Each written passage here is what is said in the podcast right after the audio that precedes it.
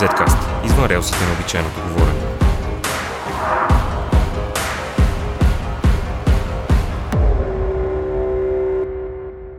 Здравейте! Аз съм Борислав Кръстев и вие слушате 46-ти епизод на Zcast, подкаста на Клуб Z. Лятото отива към своя край и, както бяхме предупреждавани многократно в последните месеци, новата вълна на COVID-19 започна. През последните няколко седмици случаите на заразени, хоспитализирани и починали у нас се покачиха рязко. А темпът на вакцинация остава същия. В добрите дни минаваме 10-12 хиляди души на ден. По тази тема и във връзка с митовете за пандемията, митовете за ваксините и митовете за COVID, днес сме поканили доктор Християна Бацело, епидемиолог и преподавател в Медицинския университет в Пловдив. Здравейте! Здравейте на вас и на слушателите! Доктор Бацелова, аз наблюдавам през последните няколко месеца ваши участия в а, телевизии, в радиа по-рядко, отколкото би трябвало да бъде. Много по-често срещаме други хора с различно мнение, както твърдят някои колеги, но виждам и е ясно, че имайки при специалността си наблюдавате нещата от самото начало. Последните 10 месеца успяхте ли да откриете точната формула защо българите не се вакцинират? Това е доста а, труден въпрос. Иска ми се да имаме по-категорични отговори, но ако трябва да съм честна, в началото смятаме, че като дойдат ваксините, хората, виждайки какво се случва до сега, ще са готови да се вакцинират, но, за съжаление, дезинформацията свърши доста а, така лоша услуга на нашето население прекалено много дезинформация, прекалено много откровени лъжи. За съжаление, доста хора, които не разбират от вакцини, се изказват на тази тема. Имайте предвид, че Вакцинологията е част от епидемиологията и, и реално другите специалности в медицината почти не изучават а, вакцинологията, за да вземат специално тези колеги. Да, за това... повечето хора лекар означава човек, който разбира от цялата медицина. Те така си мислят, масово да. хората. Но не се бъркам никога в лечение, нито в диагностика, защото не ми е това специалността. Моята специалност е превенция на инфекциозните болести. Епидемиологията това прави. Но от началото на пандемията всички се постараха да ни иземат а, нашата специалност, а всъщност това не е много правилно, защото в крайна сметка тя си е отделна специалност и специалистите по епидемиология е редно да се изказват на тема противоепидемични мерки, а, препоръките за вакцинация. Разбира се, ние работим успоредно с колегите, които пък трябва да подкрепят вакцинирането на пациентите си в зависимост от техните придружаващи заболявания. Но много от тях не го правят. Да, за съжаление не го правят, което е много разочароващо и за мен, и за моите колеги, защото няма причина да не го правят. Реално трябваше в началото явно да направим една много сериозна кампания към медицинските лица, за да могат те да си припомнят какво означава вакцини. Имайте предвид, че вакцинологията тя се променя много, а, има невероятни открития и постижения в нея, така че всички тези, тази информация може би трябваше да я предоставиме на медицинските специалисти, за да бъдат спокойни, когато препоръчват ваксините. И понеже не го направихме това, някаква част от лекарите решиха, че няма да носят никаква отговорност в това да препоръчват вакцинация, например. И изоставаме много. Просто е срамно, че изоставаме изключително много от Европа, от света желаящи да се вакцинираме. Всъщност е много странно. Ние постоянно казваме България е последната в Европейския съюз, но предпоследните Румъния са с около 15, може би вече и повече процента по-напред от нас вакцинирани. Тоест ние изостанахме изумително много от всички останали. Не сме, не сме просто последни, а сме на дъното. Има буквално шепа държави в Европа, в, на европейския континент, които имат по-малко вакцинирани от нас и сякаш не изглежда достатъчно това обяснение. Също време има има държави, които, така да се каже, има държави извън Европа, има а, държави, в които се счита, че има по-малко хора, вярващи на науката, по-малко хора образовани, които имат по-висок процент вакцини от нас. Тоест има и един елемент, който е свързан с доверието на хората към властите, към авторитетите, към хората на науката. Мислите, е, да. че това играе роля? Категорично от доста време се подкопава доверието в лекарите в България. Според мен е съсловието също до някаква степен да, направи своите грешки. Но, но да, определено няма доверие и в лекарите, препоръчващи ваксините, и в управлението. Имаме сериозен проблем с парадокса е, че имаме много дози вакцини и всеки може да се вакцинира, когато си пожелае. Даже ги раздаваме. Но, явно България много се вярва на конспирации, които са буквално нелепи в а, цялата си същност. Изоставаме.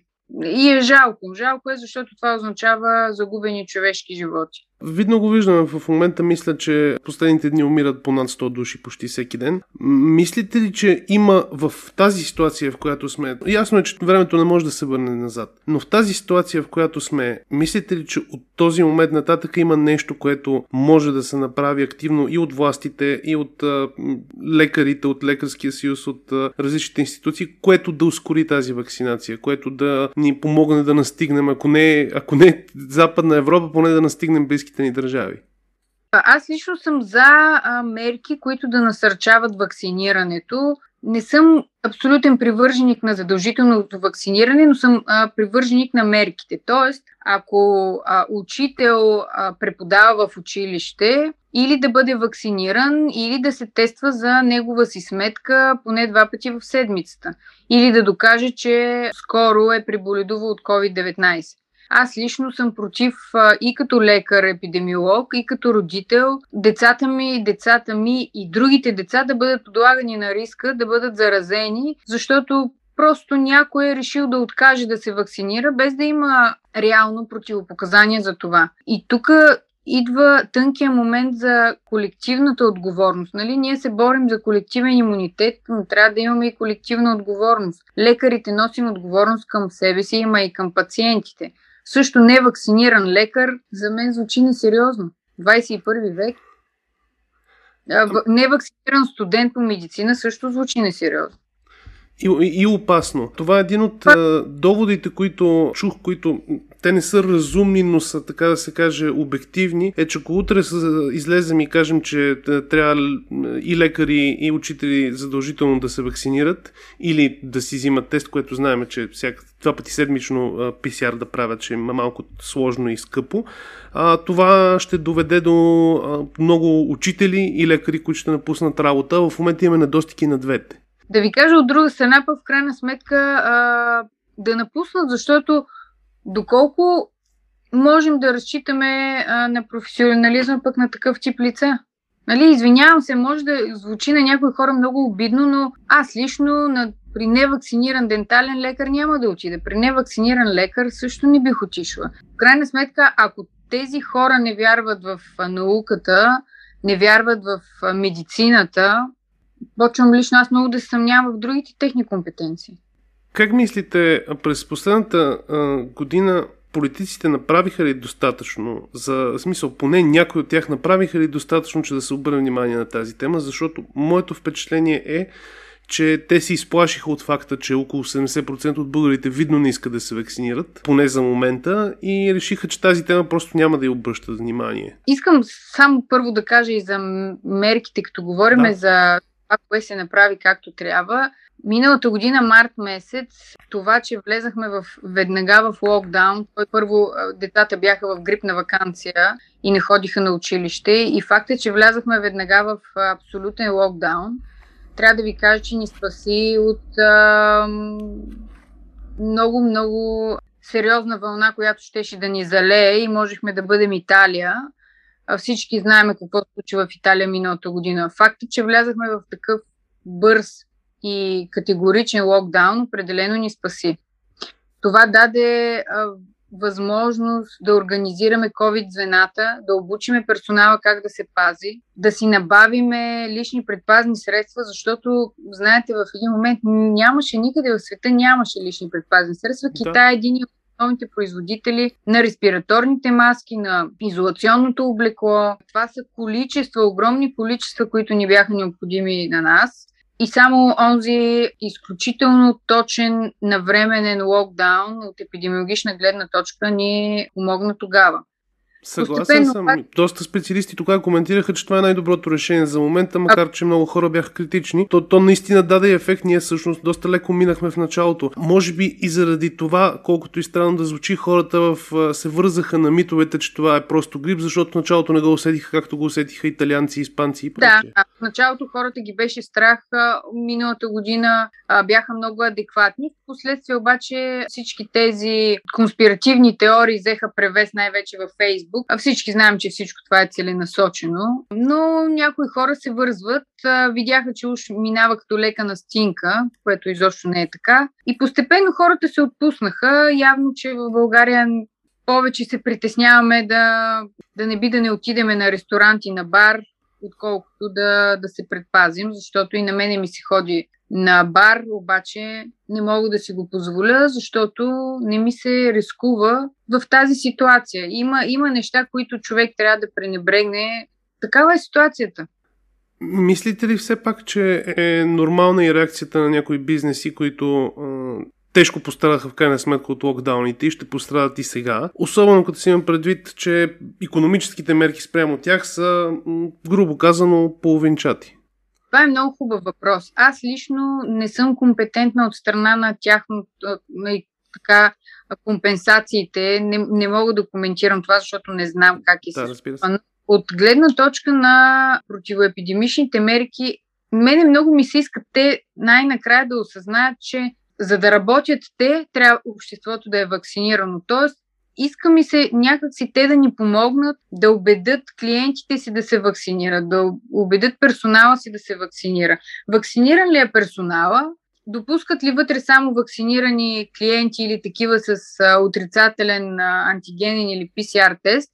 Постепенно обществото действително ще започне да предпочита да се вакцинира, отколкото постоянно да се тества или пък дори да има такива, които да се тестват, това ще пак ще е по-малко като процент. И всъщност тяхната помощ ни е много необходима и съжалявам, че те до сега не, не осъзнават, че реално на тях им трябва здраво общество, защото при тях хората ходят, когато са здрави. Всъщност а, мога да ви, да ви дам един пример. Преди два епизода на подкаста ни направихме кратко интервю с един от малкото барове в София, когато излезе, излязоха новите мерки, който реши, че ще а, приеме политиката на 100% вакцинация. Тоест и персонал е 100% вакцинирани всички гости. Когато обявиха няколко дни по-късно публично, реакцията и на техните колеги в бранша, и на някои в интерес на истината, слава богу, само някои от техните клиенти беше доста негативна. Тоест много а, заведения се притесняват, че ще ги обвинят за предатели в бранша, че част от клиентелата им ще ги зареже, така че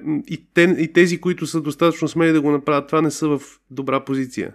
Да ви кажа, има много сериозна клиентела вакцинирана, която стоим и чакаме просто само да имаме такава възможност. Не, не, не малко хората като мен, които а, млади хора искаме а, да си а, живеем по стария начин, да се забавляваме, така че не мисля, че те ще загубят а, клиенти. Не. Аз мисля, е... че в дългосрочен план ще спечелят, съгласен да, съм, да. Където хората, България обичат хората да посещават такива места. И все повече ще се и вакцинират, ако, ако знаят, че вакцинирането им дава повече свобода на този тип действия, младите хора, защото те все още си мислят, че COVID-19 при тях ще премине като една настинка. Не, не обичам изобщо тази дума, защото изобщо не е медицински обосновано, но все още си мислят, че ще са безсмъртни и че при тях всичко ще премине добре.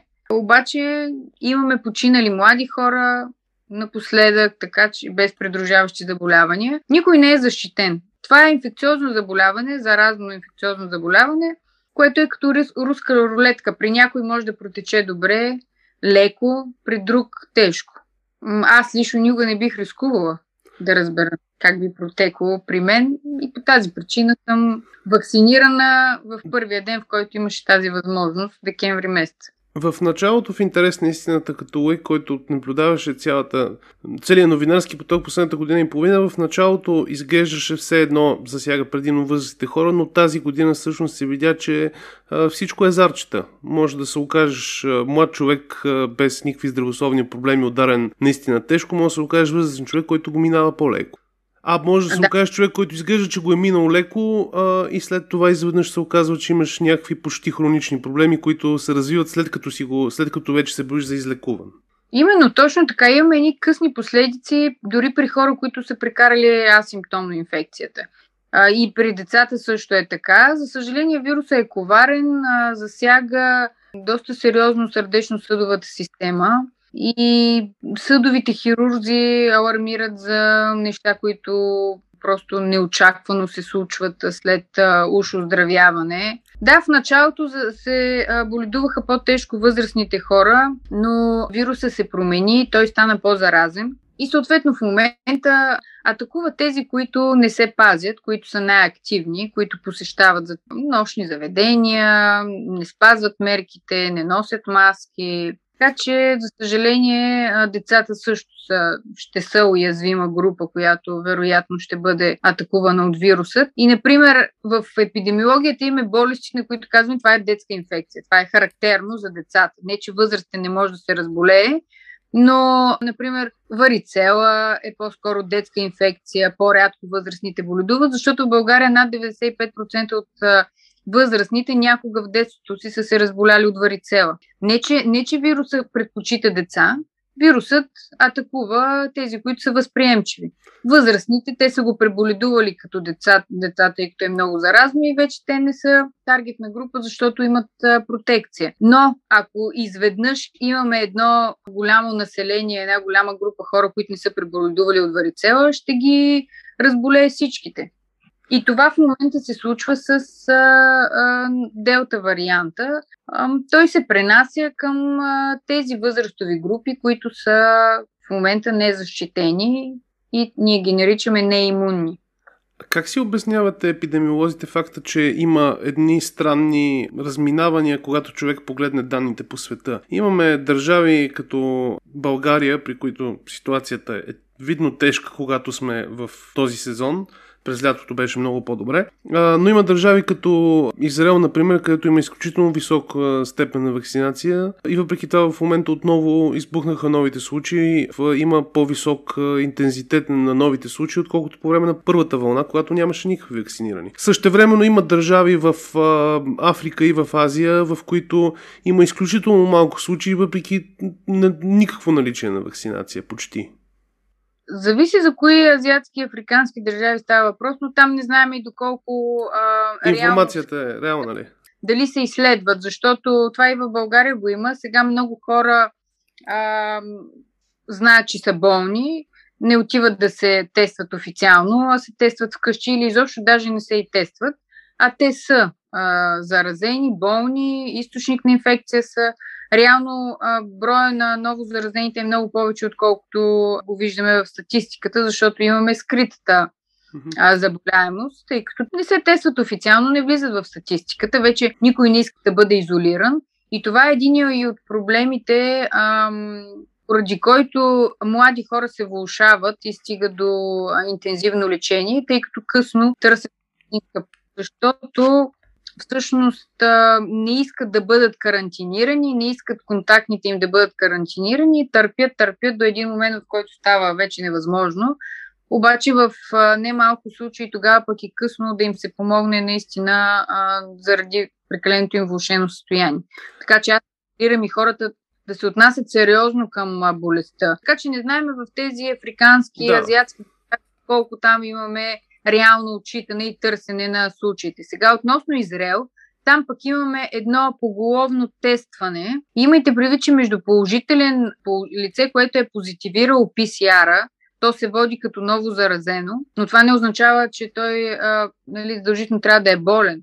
Значи, това, че един човек без симптоми позитивира PCR, означава, че да, до някаква степен е позволено в носоглътката му да се размножи вируса, но той ще бъде след това атакуван от имунната система, особено ако лицето е вакцинирано. Така че заразен с, и даващ положителен резултат на PCR и болен с симптоматика, има доста сериозна разлика. Особено при големи обеми от Абсолютно хора. там, там където се тестват а, много масово тестване, каквото е в Израел. Сега те също а, вакцинираха и възрастните си. Имунната система при а, лицата над 75 години възраст така има характеристиките да не винаги да отговаря добре на а, ваксините и това е характерно за всички вакцини, не само за тези срещу COVID-19. Да, затова ги бием на хората като са деца. Да, и те за това решиха да въведат а, а, трета доза а, за лица, за различни рискови а, групи. Като говорим за третата доза, днес здравният министр доктор Кацаров коментира, че чака становище от експертен съвет, който е назначил, дали ние трябва да ползваме трета доза и твърдейки, че все още няма решение на Европейската агенция по лекарствата. А всъщност това, което забелязах в последните дни, че и ние медиите, а и в някои случаи и лекари, и специалисти смесват понятията за трета доза и за така наречените бустер дози или подпомагащи дози. Европейската агенция по лекарствата каза, че доза за хора с имунокомпрометирани може още сега държавите членки да прилагат без да чакат разрешение от нея. Може ли да обясните всъщност как, каква, каква е разликата между трета доза и бустра доза и време ли е вече за най-възрастните да се опитваме или за хората с заболявания да има трета доза? Сега, в а, вакцинологията имаме два вида дози. Имаме иммунизационна доза, имаме и реимунизационна или вакцинална и ревакцинална доза. Сега, първата доза, тя създава имунитета. Тоест, за първи път а, имунната система ще се срещне с чуждият а, антиген и ще отреагира. Оттам нататък а, може при някои вакцини а, да имаме няколко иммунизационни дози, както е при вирусния хепатит Б, например. Там имаме три иммунизационни дози, те изграждат имунитета. Пък, например, при а, дифтерия, при тетанус, на всеки 10 години имаме ревакцинални дози, които те напомнят на имунната система, че тя трябва да, да, да го помни този а, патоген. Да е готова в, за него. В случая при а, COVID-19 имаме двудозови режими, каквито са информационните РНК и едната векторна вакцина. Това са две иммунизационни дози, вакцинални дози, с които изграждаме имунитет. Това е доказано при клиничните изпитвания, че е достатъчно. От друга страна обаче, все още е необходимо да мине време да видим колко дълго време ще сме предпазени с тези две иммунизационни дози ще се налагат ли ревакцинация. Или пък ще се наложи поради така това, че вариантите се променят, че имаме нови варианти, дали ще имаме дози, които са с нова информация срещу COVID-19, както например срещу грип, всяка година имаме а, различни вакцини от предходния сезон. Това са сега едни тънки моменти, които все още предстои да бъде доизяснено достатъчни ли са две иммунизационни дози срещу COVID-19, трябва ли ни ревакцинация. Тази трета доза при тези възрастни ревакцинална ли ще е или тя ще бъде включена в схемата вакциналната, т.е. за изграждане на имунитет. Така че на този етап би могло наистина да се препоръча прилагането на трета доза, която да подсили имунитета при различни по-рискови групи, като трансплантирани пациенти или над 75 годишна възраст, други лица, които по някаква причина са имуносупресирани към момента на вакцинация. Това е характерно и при другите вакцини. Нищо, нещо, кой знае колко различно няма от а, другите вакцини, когато някога са били въвеждани. Много хора твърдяха колко по-различно е и как в момента дори от трибуната на Народното събрание преди дни имаше твърдение как ние в момента сме едва ли не още в изпитателна фаза. Това имам усещането, че колкото и да го повтарят вие и колегите ви, че не е така, някои хора няма да се разобедят. Но мисля, че е добре, когато има специалисти като вас, които се стремят постоянно да говорят по медиите и да се опитат поне малко да контрират други хора, които разпространяват дезинформация. Така че много ви благодаря за това участие. И аз много благодаря. Бъдете здрави. Zcast. Извън релсите на обичайното говорене.